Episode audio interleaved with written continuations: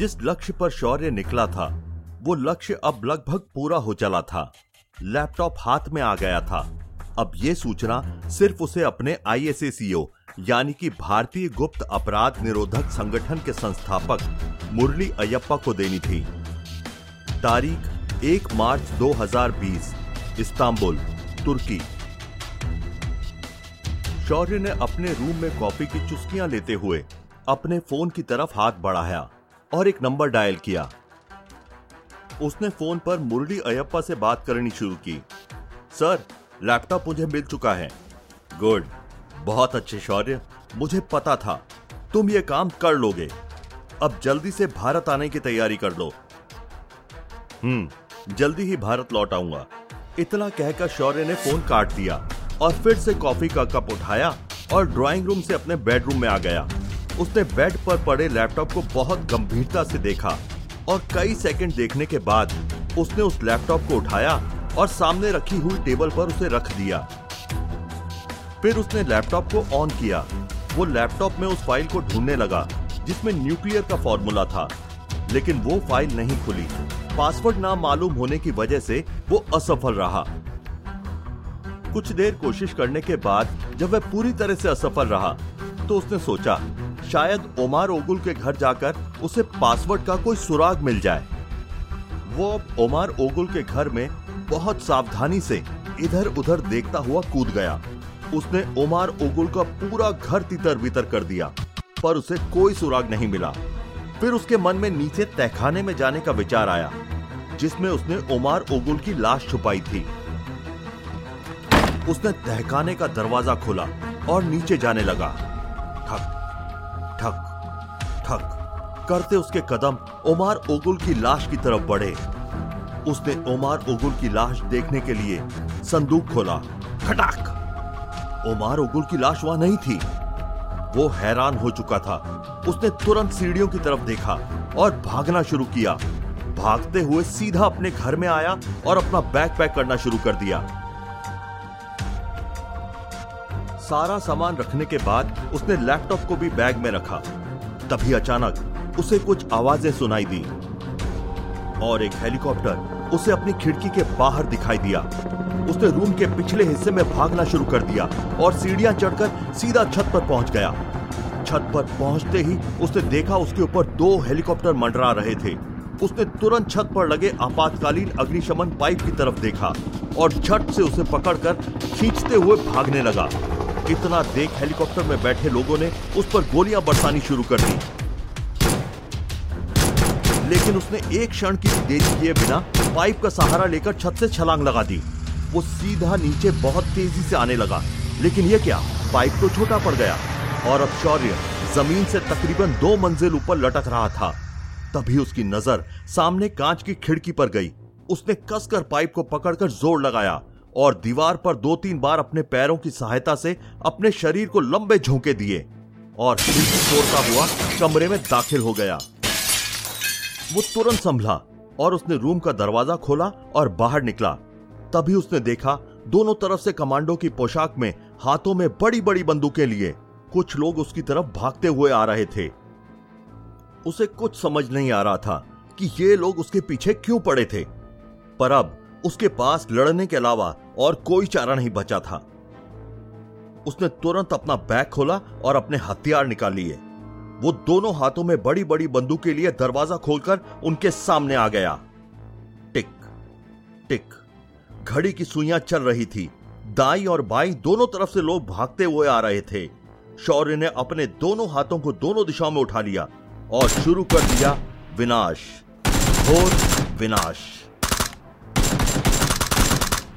Firing शुरू हो चुकी थी। शौर्य की बंदूक से निकली गोलियां दुश्मन को मानो ढूंढ ढूंढ कर उनके जिस्म में घुस रही थी। एक कमांडो की लाश गिरती तो दूसरा उसे देख ही नहीं पाता, उसकी लाश गिर जाती। इतनी बिजली की रफ्तार से गोलियां बरसा रहा था अपना वीर जवान शौर्य। कभी लेटकर, कभी खुटनों पर बैठकर, कभी दीवारों पर छलांग लगाकर उड़ते हुए छत्तीस पैकरों से उसने अपनी गोलीबारी की कला का प्रदर्शन किया और दुश्मनों को धराशायी करता गया। ये आवाजें गोलियां खत्म होने की थी। अब सिर्फ बाजुओं का सहारा बचा था। उसने दोनों गन सामने आते हुए कमांडो पर फेंकी और फिर उसका हाथ पकड़कर अपने कंधे पर रखकर तोड़ दिया और उसकी गन लेकर बालकनी की तरफ भागना शुरू किया और सीधा सड़क की तरफ कूद गया। कूदते ही वो लाल चमकीली कार के सामने खड़ा था और गन देखकर कार का ड्राइवर बाहर निकला और भाग गया। शौर्य तुरंत उस कार में बैठा और रवाना हो गया। उसकी कार के ऊपर आवाजें आना शुरू हो गई। दोनों हेलीकॉप्टर उसकी कार के ऊपर मंडराने लगे। फिर एक आवाज आई, खट। उसने कार का गियर डाला और अपनी कार को रफ्तार दी और कार अब हवा से बातें करने लगी। तभी उसकी कार के पीछे से आवाजें आना शुरू हुई। उसने कार के शीशे में देखा, दो बाइक उसका पीछा कर रही थी और उस पर सवार आदमी उस पर गोलियां चला रहे थे। उसने कार का दरवाजा खोला और बाहर की तरफ लटककर फायरिंग की। उसकी एक गोली करती हुई निकली और सीधा एक बाइक सवार के जिस्म में जा घुसी और वो वहीं पर ढेर हो गया। शौर्य अंदर वापस स्थिर होकर अपनी सीट पर बैठा और कार की स्टीयरिंग संभाली और खटाक से कार का दरवाजा बंद किया। उसने देखा सामने दो ट्रक थे जिन दोनों के बीच में बहुत सीमित जगह थी। उसने बिना कोई संकोच किए कार का स्टीयरिंग दाईं की तरफ झटके से घुमाया और कार दो पहियों पर चलने लगी और दोनों ट्रक के बीच से होकर गुजर गई। बाइक सवार भी उन दोनों ट्रकों के बीच में घुस गया, लेकिन जब तक शौर्य की कार को देखकर एक ड्राइवर का बैलेंस बिगड़ चुका था और दोनों ट्रक आपस में बहुत करीब आ गए और एक आवाज हुई, धप, और बाइक सवार उन दोनों ट्रकों के बीच में दब गया। उसने कार को समान स्थिति में किया और कार की रफ्तार बढ़ाई, लेकिन अभी जान कहां छूटने वाली थी। एक हेलीकॉप्टर में बैठे एक कमांडो ने एक ग्रेनेड शौर्य की कार की तरफ दाग दिया, लेकिन इससे पहले शौर्य उसका शिकार बनता उसने कार से छलांग लगा दी और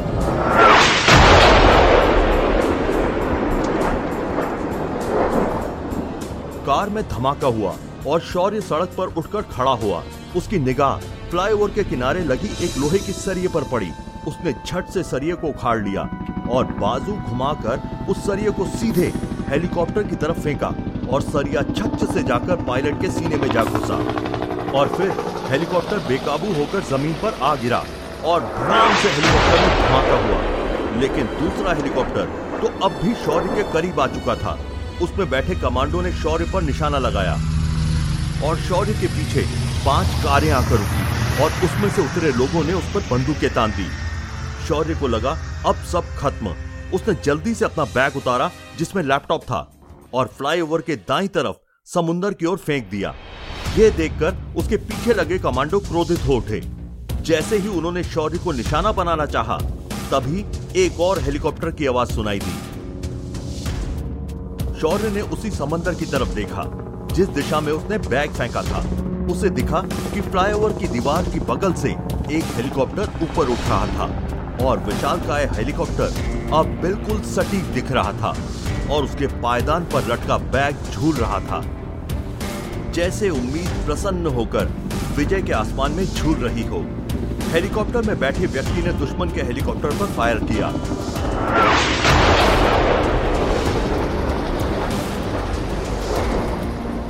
और भड़ाम करके वो हेलीकॉप्टर ध्वस्त हो गया। फिर उस व्यक्ति ने निशाना लगाने के बाद अपनी बंदूक नीचे की तो उसका तेजस्वी चेहरा सामने आया और वो चेहरा किसी और का नहीं, जमीर का था। हाँ, वही जमीर जिससे शौर्य चीन की एक्सपोर्ट फैक्ट्री में मिला था। वही मजबूर मजदूर। उसके पीछे बैठे थे पंद्रह बीस कमांडो जो वही मजदूर थे जिससे शौर्य चीन की एक्सपोर्ट फैक्ट्री में मिला था और जिन्हें हिंदुस्तान भेजने में शौर्य ने सहायता की थी। शौर्य बस एक टूक उन सबको देखता रहा। तभी जमीर हेलीकॉप्टर से बाहर उतरा और दोनों उंगलियों से इशारे करके सबको बाहर आने के लिए कहा। उसके सारे कमांडो धप धप करके हथियारों से लैस फ्लाईओवर पर उतर गए और सामने खड़े दुश्मनों को ध्वस्त करने लगे। कुछ ही सेकंड में उस जगह सिर्फ और सिर्फ लाशें थी। जगह जगह धुआं, जलती हुई आग, उल्टी सीधी पड़ी जलती कारें और दो फूके हुए हेलीकॉप्टर। मंजर ऐसा था कि प्रलय आ गई हो। और थोड़ी देर के बाद पुलिस के सायरन बजने लगे, मीडिया की आवाजें आने लगी और जब तक ये लोग इस जगह पर पहुंचते, जमीर ने शौर्य को पकड़कर हेलीकॉप्टर में डाला और वहां से उड़नछू हो गया।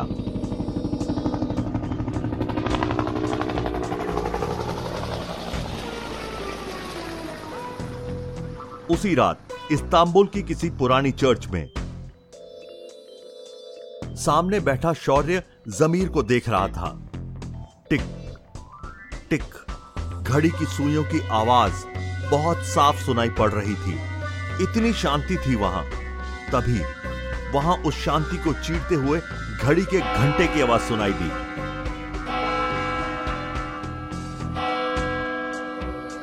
और शौर्य के सामने चर्च का दरवाजा खुला।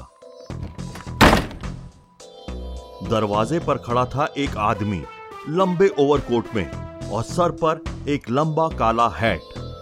ठक ठक ठक कदमों की आवाज करके आगे आने लगा और चलते चलते उसने हैट को उतार दिया और रोशनी उसके चेहरे पर पड़ी और चेहरा साफ दिखाई देने लगा। चेहरा था गुरमीत चड्ढा का।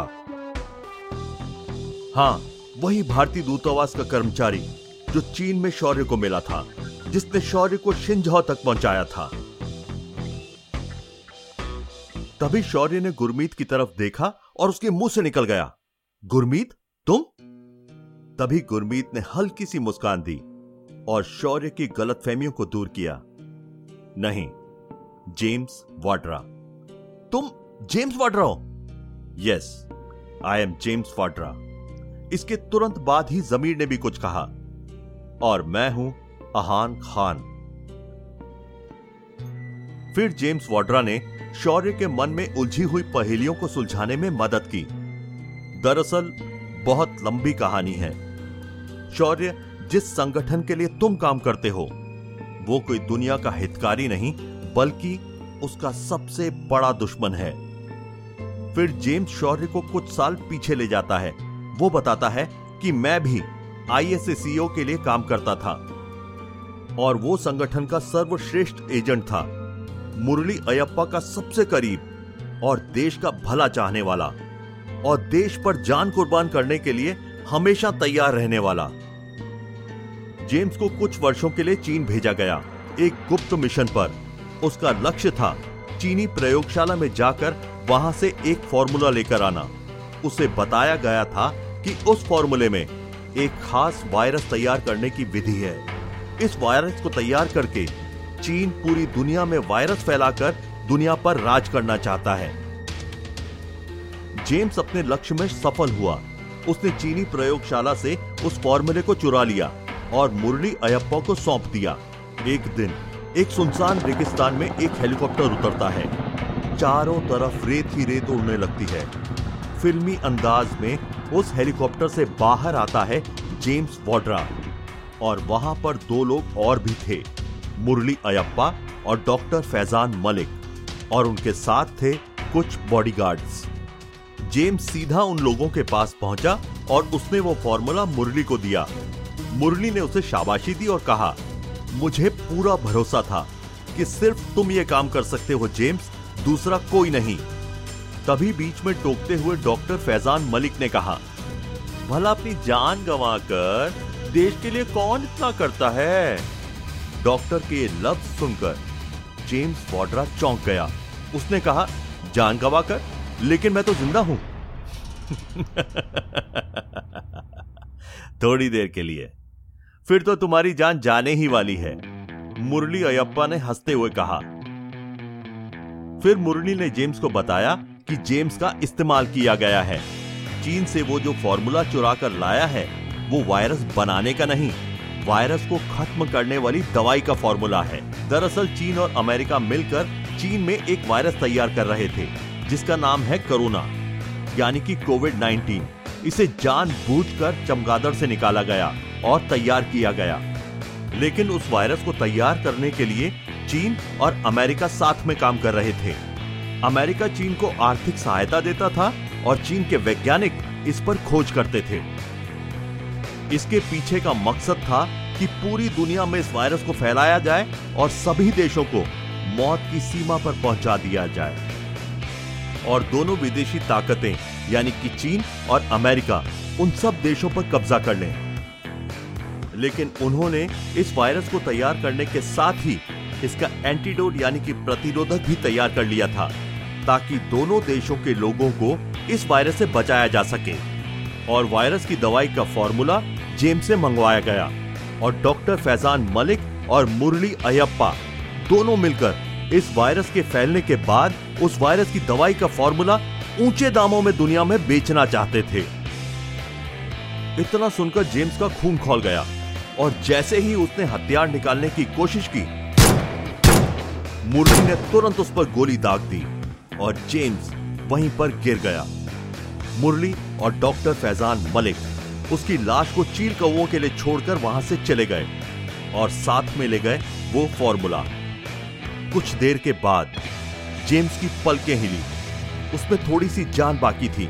उसने अपनी जेब से एक यंत्र निकाला और उसका बटन दबा दिया। उस यंत्र से जेम्स की टीम को एक संदेश पहुंच गया, साथ ही उसकी लोकेशन भी। आहान खान जिसे यह संदेश प्राप्त हुआ, थोड़ी ही देर में जेम्स की टीम हेलीकॉप्टर के साथ वहां पहुंची और जेम्स को बचा लिया गया। कुछ दिनों के बाद जेम्स और उसकी टीम मुरली और डॉक्टर फैजान पर निगरानी रखने लगे। जेम्स की टीम ने पता लगाया कि उस फॉर्मूले की जो हार्ड डिस्क थी उसे एक लैपटॉप में जोड़ दिया गया है और वो डॉक्टर फैजान के पास है। मुरली को नहीं पता था कि जेम्स की टीम उसके कार्यालय में ही कार्य करती है और जेम्स की टीम ने उस लैपटॉप को डॉक्टर फैजान से चुरा लिया। लेकिन यह बात मुरली और डॉक्टर फैजान मलिक को मालूम हो गई और उन्होंने हमारे सारे लोगों को डिपार्टमेंट में पहचानना शुरू किया और उन्हें ढूंढ ढूंढ कर उनसे पूछताछ की। लेकिन कोई जानकारी न मिलने की वजह से उसने हमारे लोगों को मारना शुरू कर दिया। जेम्स और उसकी टीम के बचे हुए साथी लैपटॉप को लेकर चीन चले आए और पीछे मुरली ने जेम्स को माफिया और देशद्रोही बताकर उसके सभी डिपार्टमेंट से जुड़े हुए रिकॉर्ड्स मिटा दिए।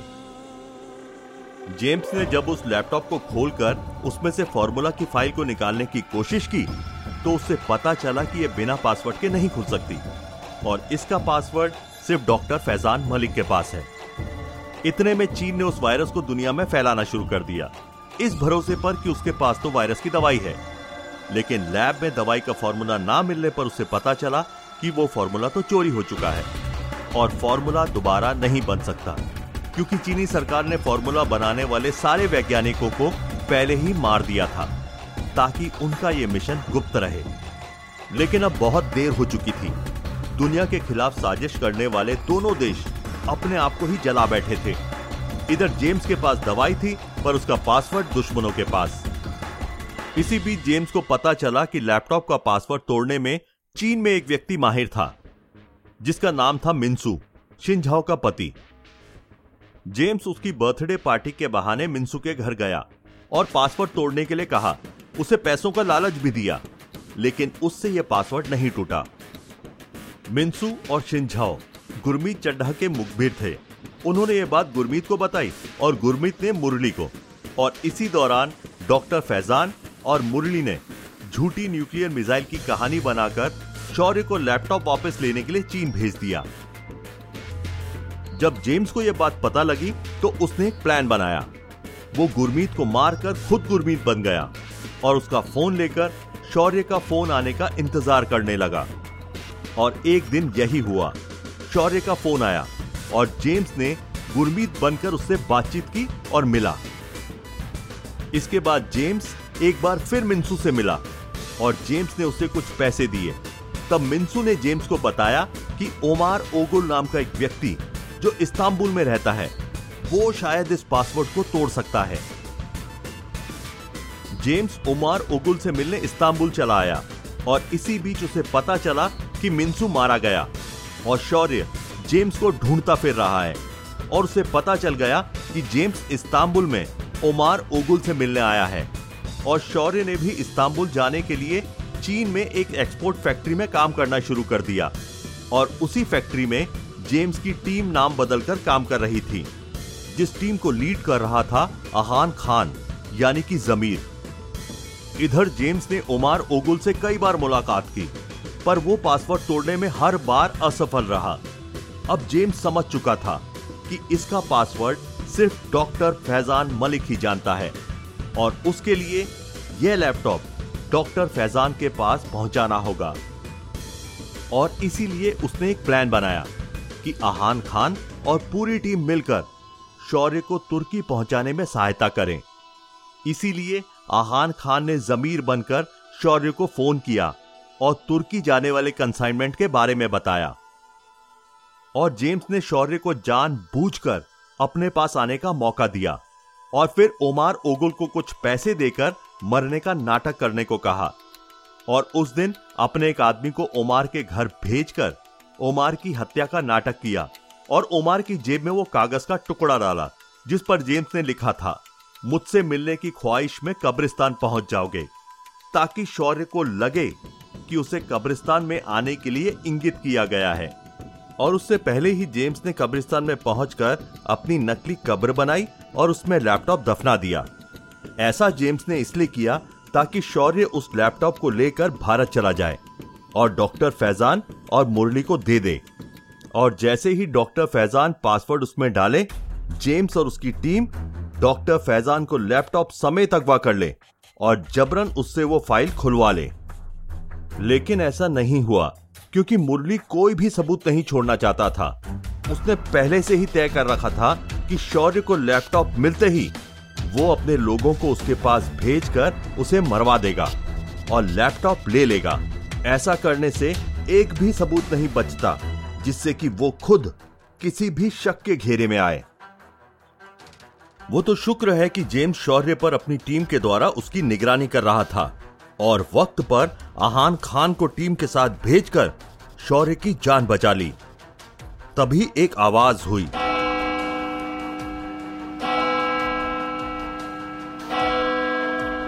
चर्च की घड़ी का दूसरा घंटा बज चुका था। शौर्य अतीत से बाहर आया और उसे बहुत अफसोस हुआ कि वो भी एक ऐसे संगठन के लिए काम कर रहा था जो भ्रष्ट है।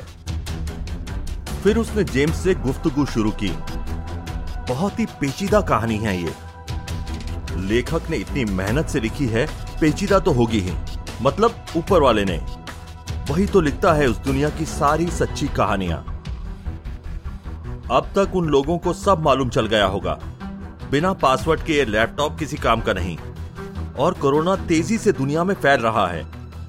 इस वायरस ने भारत में भी कदम रख दिया है, इसे कैसे रोकें? इधर भारत में मुरली अयप्पा अपने ऑफिस की ट्रैकिंग रूम में लगी स्क्रीन पर शौर्य की लोकेशन ट्रैक करवा रहा था और फिर मुरली एक फोन मिलाता है। वो इस्तांबुल के पुराने चर्च में छुपा बैठा है। जल्दी से वहां हमारी फोर्स भेजो। कड़क आवाज में इतना कहकर उसने फोन काट दिया। इधर शौर्य ये सोच रहा था कि उस पर हमला करने के लिए मुरली ने जो कमांडो भेजे थे उनको शौर्य के ठिकाने का पता कैसे चला। उसने तो अपनी लोकेशन किसी को भी नहीं बताई थी। तभी जेम्स ने उसके कंधे पर हाथ रखकर पूछा, क्या सोच रहे हो जाबाज? शौर्य ने जवाब दिया कि उसे मेरी लोकेशन का पता कैसे चला, मैं इस बारे में सोच रहा था। यह सुनकर जेम्स ने तुरंत शौर्य की तलाशी लेना शुरू कर दी। वो भी इस बात पर गौर करना भूल गया था। और तलाशी लेते समय जेम्स के हाथ लगी एक माइक्रोचिप जो शौर्य की बंदूक के अंदर छुपाई हुई थी। तुरंत ही जेम्स ने कहा, शौर्य इसका मतलब है मुरली इस चिप के जरिए पता लगाता था कि तुम कहां हो और उसे अब इस जगह के बारे में मालूम होगा। अब हम लोगों को यहां से निकलना चाहिए तुरंत। आहान ने सारे साथियों को इशारा किया और सब चर्च के बाहर आ गए। जैसे ही वो सब बाहर आए उनके चेहरे पर तेज प्रकाश पड़ा और हेलीकॉप्टरों ने उन्हें घेर लिया और उन पर गोलीबारी शुरू कर दी। धीरे धीरे सब पड़ने लगे। जेम्स की पूरी टीम खत्म होने लगी। जेम्स जैसे तैसे अपने आप को और शौर्य को छुपते छुपाते पीछे के रास्ते से जंगल ले गया और दोनों एक झील के किनारे पहुंच गए। वहां जेम्स की एक प्राइवेट जेट्स की खड़ी थी। जेम्स ने शौर्य को वो जेट्स की दी और लैपटॉप दिया और कहा, अब तुम्हारे कंधों पर देश के साथ साथ पूरी दुनिया की जिम्मेदारी है। तुम मर जाना, मिट जाना, पर अपनी मंजिल तक पहुंच जाना। शौर्य ने उसे अपने साथ चलने को कहा पर वो नहीं माना। जेम्स ने कहा, मेरे लोगों का मुझ पर कर्ज है आज मुझे वो कर्ज उतारने का मौका मिला है, मैं उनका साथ नहीं छोड़ सकता।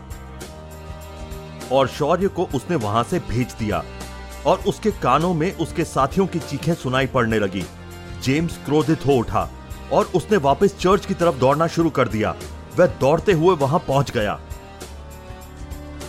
जेम्स ने अपना ओवरकोट खोला और उसमें से दो बंदूकें निकालकर पहला फायर एक हेलीकॉप्टर के फ्यूल टैंक पर किया और हेलीकॉप्टर धमाके से जल उठा। दूसरा फायर उसके सामने से आते हुए कमांडो पर किया, वो भी वहीं पर धराशायी हो गया। और जेम्स एक के बाद एक दुश्मनों को गिराता हुआ आगे बढ़ने लगा। उसे देखकर बाकी साथियों में भी हिम्मत आ गई थी, मानो वो भी बहादुरी से मुकाबला करने लगे। आहान हाथ में बम लेकर दौड़ता हुआ एक हेलीकॉप्टर के पास गया और एक छलांग मार दी और हेलीकॉप्टर के पायदान को पकड़कर लटक गया। उसमें बैठे एक व्यक्ति ने उसके हाथ में बम देखा और आहान पर वार करने लगा, लेकिन आहान ने बम की पिन निकाली और एक धमाका हुआ। हेलीकॉप्टर वहीं पर ध्वस्त हो गया, लेकिन उस हेलीकॉप्टर के साथ आहान भी शहीद हो गया। ऐसे ही करते करते हर एक जेम्स का साथी वीरगति प्राप्त करता चला गया। ये देखकर जेम्स हताश होने लगा। उसने दुश्मनों पर और आक्रामक हमले चालू कर दिए। अब सिर्फ एक ही हेलीकॉप्टर बचा था। तभी उस हेलीकॉप्टर में से एक व्यक्ति ने आवाज लगाई, अरे इसे छोड़ो, उस लड़के को ढूंढो जिसके लिए हमें यहाँ भेजा था। हेलीकॉप्टर झील की तरफ लो, जल्दी। और वो लोग हेलीकॉप्टर को लेकर शौर्य के पीछे झील की दिशा में चल दिए।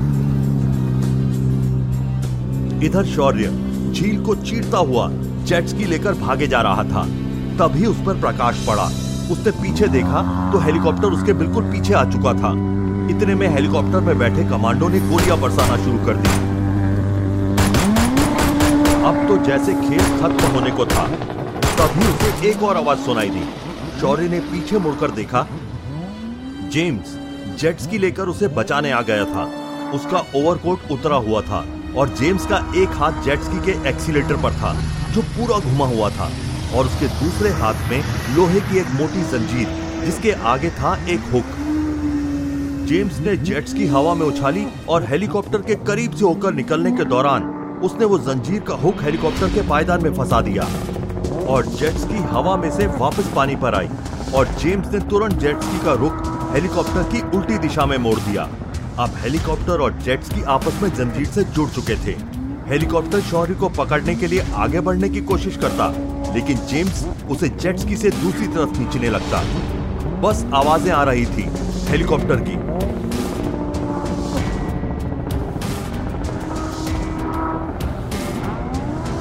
और जेट स्की की शौर्य आगे निकल चुका था और जेम्स ने दुश्मनों को थाम रखा था।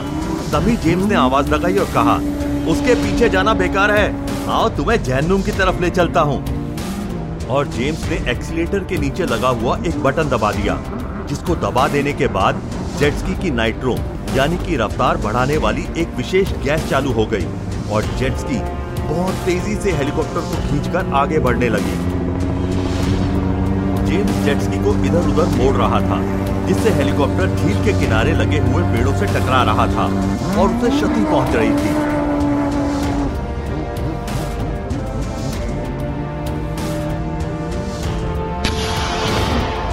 और टकराकर वो आखिरकार भड़ाम से ध्वस्त हो गया और साथ ही धमाके से जेम्स झील के किनारे जा गिरा। उसने अधमरी सी हालत में जेब से एक सिगार निकाला और लाइटर से जलाया और लंबे कष्ट लेने लगा और कहने लगा, जब अपनी कब्र खुद खोदोगे तो मौत तो मौका मिलेगा ही मुलाकात का। जिंदगी भर लड़ा, अब सिर्फ आराम करूंगा। थक गया हूं मैं, सिर्फ आराम। ये शब्द कहकर उसकी आंखें बोझिल हो गई और वो वीर हमेशा के लिए सो गया। उसके बाद वक्त बीतता चला गया। कोरोना का आतंक बढ़ता चला गया, लोग मरने लगे। इस लाइलाज बीमारी से दुनिया में हाहाकार मच गया। भारत में भी इस बीमारी ने आतंक मचाना शुरू कर दिया था। देश के प्रधानमंत्री ने लॉकडाउन कर दिया ताकि जनता की जान बचाई जा सके, और शौर्य का कुछ भी पता नहीं था कि वो कहां है। तारीख एक जून दो हजार बीस, आई एस ए सी ओ दफ्तर में डॉक्टर फैजान मलिक और मुरली आपस में बातें कर रहे थे। तुम लोग एक इंसान को महीनों से नहीं पकड़ पाए, शर्म की बात है। पता नहीं उसे धरती खा गई या आसमान निकल गया। शौर्य को यह मिशन देकर मैंने अपने जीवन की सबसे बड़ी गलती की है। जल्दी ढूंढो उसे। कोरोना की दवाई की कीमत विदेशी मुंह मांगी देने को तैयार है। काफी समय बीत गया। शौर्य क्यूबा के किसी जंगल में समंदर के किनारे रहने लगा था, बिल्कुल अकेला। एक लकड़ी का घर उसने बना लिया था। वो खाना बनाने के लिए लकड़ी जला रहा था, तभी एक हेलीकॉप्टर वहां पर आया।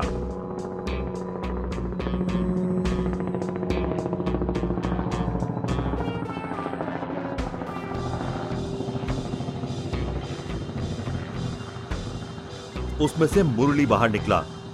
शौर्य उसे देख रहा था और मुरली उसके पास आकर खड़ा हुआ। और फिर, तुम्हें ढूंढना इतना भी मुश्किल नहीं था शौर्य, तुम बुद्धिमान हो, पर हो तो शिष्य। एक गलती कर बैठे, अपनी गर्लफ्रेंड को फोन किया। हमने तुम्हारी गर्लफ्रेंड का फोन ट्रैकिंग पर लगाया था और उसमें तुम्हारा कॉल दिखा, तो तुम्हारी लोकेशन निकाल ली। मैं लैपटॉप नहीं दूंगा, मैं मर जाऊंगा तब भी नहीं। मुझे तुमसे इसी बात की उम्मीद थी, लेकिन जब कोई अपना मरने वाला हो तो शायद तुम्हें सोचना पड़ सकता है, जैसे कि तुम्हारी गर्लफ्रेंड। इतने में हेलीकॉप्टर से डॉक्टर फैजान बाहर आया और वो भी शौर्य के पास आकर खड़ा हुआ और शौर्य से कहा, वैसे शौर्य, तुम्हारी गर्लफ्रेंड बहुत खूबसूरत है, कहीं उसे मेरी नजर न लग जाए। इतना सुनने के बाद शौर्य ने चाकू से डॉक्टर के बाजू पर वार किया और डॉक्टर ने अपने हाथ से अपना घाव दबा लिया। तभी मुरली बोल पड़ा, फैजान, इसे थोड़ा वक्त देते हैं, इतना बड़ा फैसला है, थोड़ा मुश्किल तो होगा इसके लिए। इतना कहकर मुरली डॉक्टर को लेकर वापस चला जाता है।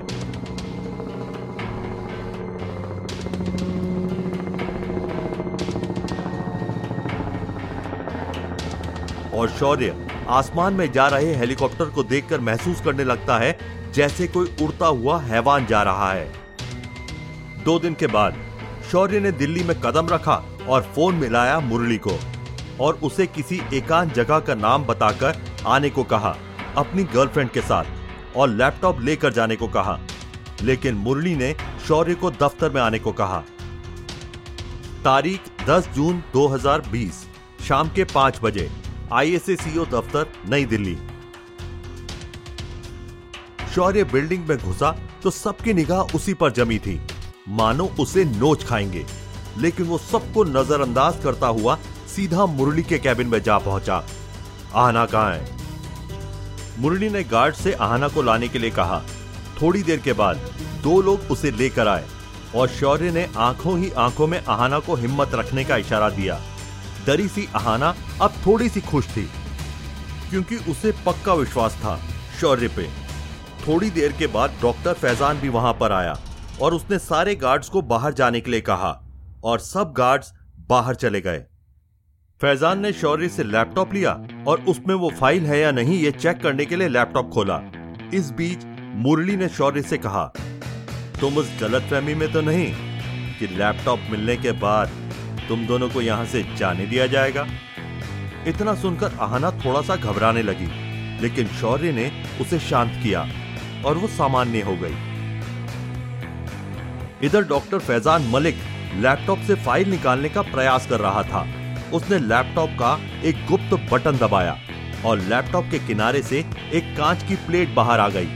फिर फैजान ने एक पैनी सुईनुमा चीज ली और अपने हाथ के अंगूठे पर झटके से मारी और अंगूठे से एक बूंद खून बाहर आया।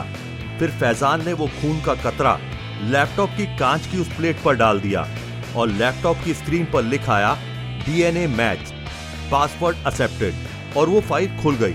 लेकिन फैजान ने देखा कि फाइल में कोई शेर लिखा था, खत्म हुई जुल्म की महफिल, मैखाने सूख गए खून के, हम आजाद पंछी हैं और गुलाम आपके जुनून के। नीचे नाम लिखा था जेम्स वाड्रा। दरअसल ये जेम्स वाड्रा का पसंदीदा शेर था। ये देख मुरली और फैजान बौखला गए और शौर्य से पूछने लगे कि वो फाइल का फॉर्मूला कहाँ है। और उसने ये फाइल फैजान के खून के बिना खोली कैसे? फिर शौर्य ने बोलना शुरू किया। एक दिन क्यूबा में मैंने लैपटॉप ऑन किया और फिर वो फाइल खोलने की कोशिश करने लगा, लेकिन हर बार नाकाम रहा। गुस्से में मैंने अपना हाथ लैपटॉप पर दे मारा और अचानक लैपटॉप में से वो कांच की प्लेट बाहर आई। फिर मैंने गौर से देखा, लेकिन मुझे कुछ पता नहीं चला। फिर मैंने माइक्रोस्कोप से उस प्लेट को देखा तो मुझे कुछ लाल रंग के धब्बे दिखाई दिए जो कि मुझे खून के धब्बे लगे। इसकी पुष्टि करने के लिए मैंने अपने खून का कतरा उस प्लेट में डाला। तभी लैपटॉप की स्क्रीन पर लिखा हुआ आया, डीएनए डिड नॉट मैच, मतलब खून मेल नहीं खाता। तब मुझे मालूम लगा कि इस लैपटॉप को तुमने इतना आधुनिक बनाया है कि इसे सिर्फ डॉक्टर फैजान अपने खून से खोल सकते हैं, दूसरा कोई नहीं। तभी मुरली ने गुस्से में आकर कहा, तो वो फॉर्मूला कहाँ है? शौर्य ने वापस मुस्कुराकर मुरली की तरफ देखा और बोलना शुरू किया, वो फॉर्मूला मेरे दिमाग में है। मैंने फाइल से वो फॉर्मूला डिलीट कर दिया और अपने दिमाग में रट लिया और फाइल में लिख दिया जेम्स का शेर। लेकिन बिना मेरे खून के तुमने वो फाइल खोली कैसे? बौखलाकर डॉक्टर फैजान ने पूछा। तब शौर्य ने जवाब दिया, किसने कहा कि मैंने तुम्हारे खून के बिना फाइल खोली? जब मुझे यह बात पता लगी कि फाइल तुम्हारे खून से खुलेगी तो मैंने जानबूझकर आहना को फोन किया ताकि तुम्हें मेरी लोकेशन का पता चले और आसानी से तुम लोग मेरे पास पहुंच जाओ। और यही हुआ, तुम दोनों मेरे पास आए। और डॉक्टर फैजान, जब तुमने आहना के बारे में अपशब्द कहे तो मैंने इस बात का फायदा उठाया और चाकू से तुम्हारे बाजू पर वार किया और चाकू पर लगा तुम्हारा खून मेरे काम आया। समझे? कोरोना की दवाई का फॉर्मूला अब मेरे दिमाग में है। लो, मारो मुझे, मारो मारो। और इतना कहकर शौर्य ने एक जोर से लात मारी सामने पड़ी हुई टेबल पर और टेबल सीधी जाकर गिरी मुरली के ऊपर। अब मुरली टेबल के नीचे दब गया। ये देखकर डॉक्टर फैजान ने शौर्य के ऊपर हमला करना चाहा। तभी शौर्य ने अपनी बंदूक निकाली और फैजान के सीने में पांच छह गोलियां दाग दी। गोलियों की आवाज सुनकर गार्ड्स अंदर आए। घुसते इससे पहले ही शौर्य ने दरवाजे पर एक बड़ी सी टेबल फंसा दी। गार्ड्स दरवाजा तोड़कर अंदर आए इससे पहले उसने आहना को एक मोटी केबल से बांधा और खिड़की से बाहर उतार दिया। आहना रो रही थी। उसने गर्दन हिलाकर जाने के लिए मना किया, पर शौर्य ने कहा, मैं जल्द ही लौट आऊंगा मेरी जान, भरोसा रखो मेरे ऊपर। और उसने आहना को वहां से भगाया ही था कि इतने में दस से बारह गार्ड्स दरवाजे को तोड़कर अंदर आ गए और उन्होंने शौर्य पर बंदूकें तान दी। शौर्य ने अपने हाथ ऊपर उठाए और सर के पीछे कर लिए और आत्मसमर्पण का इशारा किया। उसने झट से अपने हाथ की घड़ी का बटन दबा दिया। दरवाजे पर भड़ाम से धमाका हुआ और सारे गार्ड्स धराशायी हो गए। शौर्य ने पहले ही दरवाजे पर बम लगा दिया था जब उसने टेबल पर लात मारी थी। इतने में मुरली को होश आया और वो टेबल के नीचे से बाहर निकला और निकलते ही शौर्य पर मुक्का दे मारा और फिर मुरली ने मुक्कों की बरसात कर दी। अचानक ही शौर्य ने अपनी लात से मुरली के घुटने पर वार किया और फिर मुरली का संतुलन बिगड़ गया और इस बात का फायदा उठाकर शौर्य ने उसके मुंह पर मुक्के ही मुक्के मारना शुरू कर दिया और फिर मुरली को उठाकर टेबल पर दे मारा, वहां से उठाकर एक शीशे की अलमारी पर। मुरली खूनम खून हो गया, खून ही खून बह रहा था उसका। फिर उसने मुरली को अलमारी से निकालकर शीशे से बनी हुई खिड़की पर दे मारा और फिर लकड़ी के सोफे पर। दो तीन मुक्के दोबारा उसके मुंह पर जमा दिए और फिर उसे उठाया और उससे बात करने लगा। देख तेरी हालत, दो कौड़ी के कीड़े, कीड़े हो तुम, इस दुनिया को खोखले करने वाले कीड़े, और कीड़े की मौत मरेगा तू। ये ले जेम्स और उसकी टीम की तरफ से। इतना कहकर उसने टूटी हुई लोहे की छड़ी मुरली के सीने में छच से गाड़ दी और मुरली के मुंह से खून निकला और फिर वो मर गया। इसके बाद शौर्य ने एक गार्ड के पास से एक आधुनिक बंदूक उठाई और बिल्डिंग के नीचे उतरने लगा। अब उसका मकसद था पूरा आई एस ए सी ओ दफ्तर खत्म करना, क्योंकि उस दफ्तर में सब भ्रष्ट कर्मचारी और एजेंट थे। नीचे उतरते ही उसके सामने बहुत सारे कर्मचारी और एजेंट्स थे। उसने सब पर अंधाधुंध गोलियां बरसानी शुरू कर दी। सब धड़-धड़ करके मरने और गिरने लगे और थोड़ी ही देर में वहां लाशों का ढेर लग गया और शौर्य बिल्डिंग से बाहर आ गया। अब शौर्य उस बिल्डिंग के बाहर आ गया और बिल्डिंग को देखते ही देखते एक जोरदार धमाका हुआ और पूरी आईएसएसीओ की बिल्डिंग ध्वस्त होकर जल गई। तारीख पंद्रह जून दो हजार बीस, समय सुबह के सात बजे, नई दिल्ली। एक फ्लाईओवर के किनारे खड़ी आहाना शौर्य का इंतजार कर रही थी। थोड़ी ही देर में वो अपनी बुलेट बाइक लेकर आहाना के पास आया और फिर, ये लो आहाना, ये लो पेन ड्राइव और इसमें कोरोना की दवाई की विधि है, इसे प्रधानमंत्री जी को पोस्ट कर देना। लो, इसके साथ ये चिट्ठी भी है। और तुम तुम कहां जा रहे हो मुझे अकेला छोड़ के? अभी ऐसे कई और संगठन और लोग हैं आना, जिनको ढूंढना है और उनको खत्म करना है। मैं वापस लौटूंगा, तुम मेरा इंतजार करना। और फिर वो आहाना से गले मिला और अपनी बुलेट स्टार्ट की और फट फट करता हुआ वहां से चला गया। तारीख चौबीस जून दो हजार बीस, समय दोपहर के तीन बजे, प्रधानमंत्री निवास, नई दिल्ली। प्रधानमंत्री जी को एक कुरियर मिलता है। उसे वह खोल कर देखते हैं, उसमें एक पेन ड्राइव और एक कागज निकला जिसमें लिखा था, आदरणीय प्रधानमंत्री जी, मैं आपको नमन करता हूँ।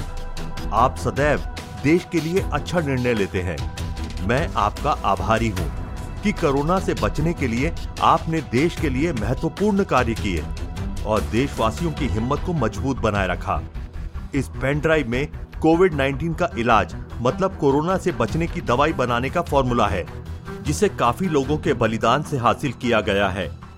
देश और दुनिया को बचाने में और इस दवाई को जान पर खेल कर लाने में इन वीरों का योगदान है। कृपया इनके परिवार के भविष्य को आप उज्जवल बनाएं और इन वीरों का नाम अमर कर दीजिए। नीचे जेम्स वाड्रा, आहान खान और बाकी टीम के सभी साथियों के नाम थे। इतना पढ़कर प्रधानमंत्री जी मुस्कुराए और उन्होंने अपना चश्मा उतारा और खिड़की से सूर्य की ओर देखने लगे। एक वर्ष के अंदर समस्त संसार भारत की बनाई हुई दवाई से कोरोना वायरस से मुक्त हो गया। भारत ने उन देशों को भी बचाया जिन्होंने संसार को नष्ट करने के लिए षड्यंत्र रचाया था, क्योंकि भारत जानता है इसमें इंसानियत को बचाना है, युद्ध नहीं करना। इसीलिए तो हमारा भारत महान है।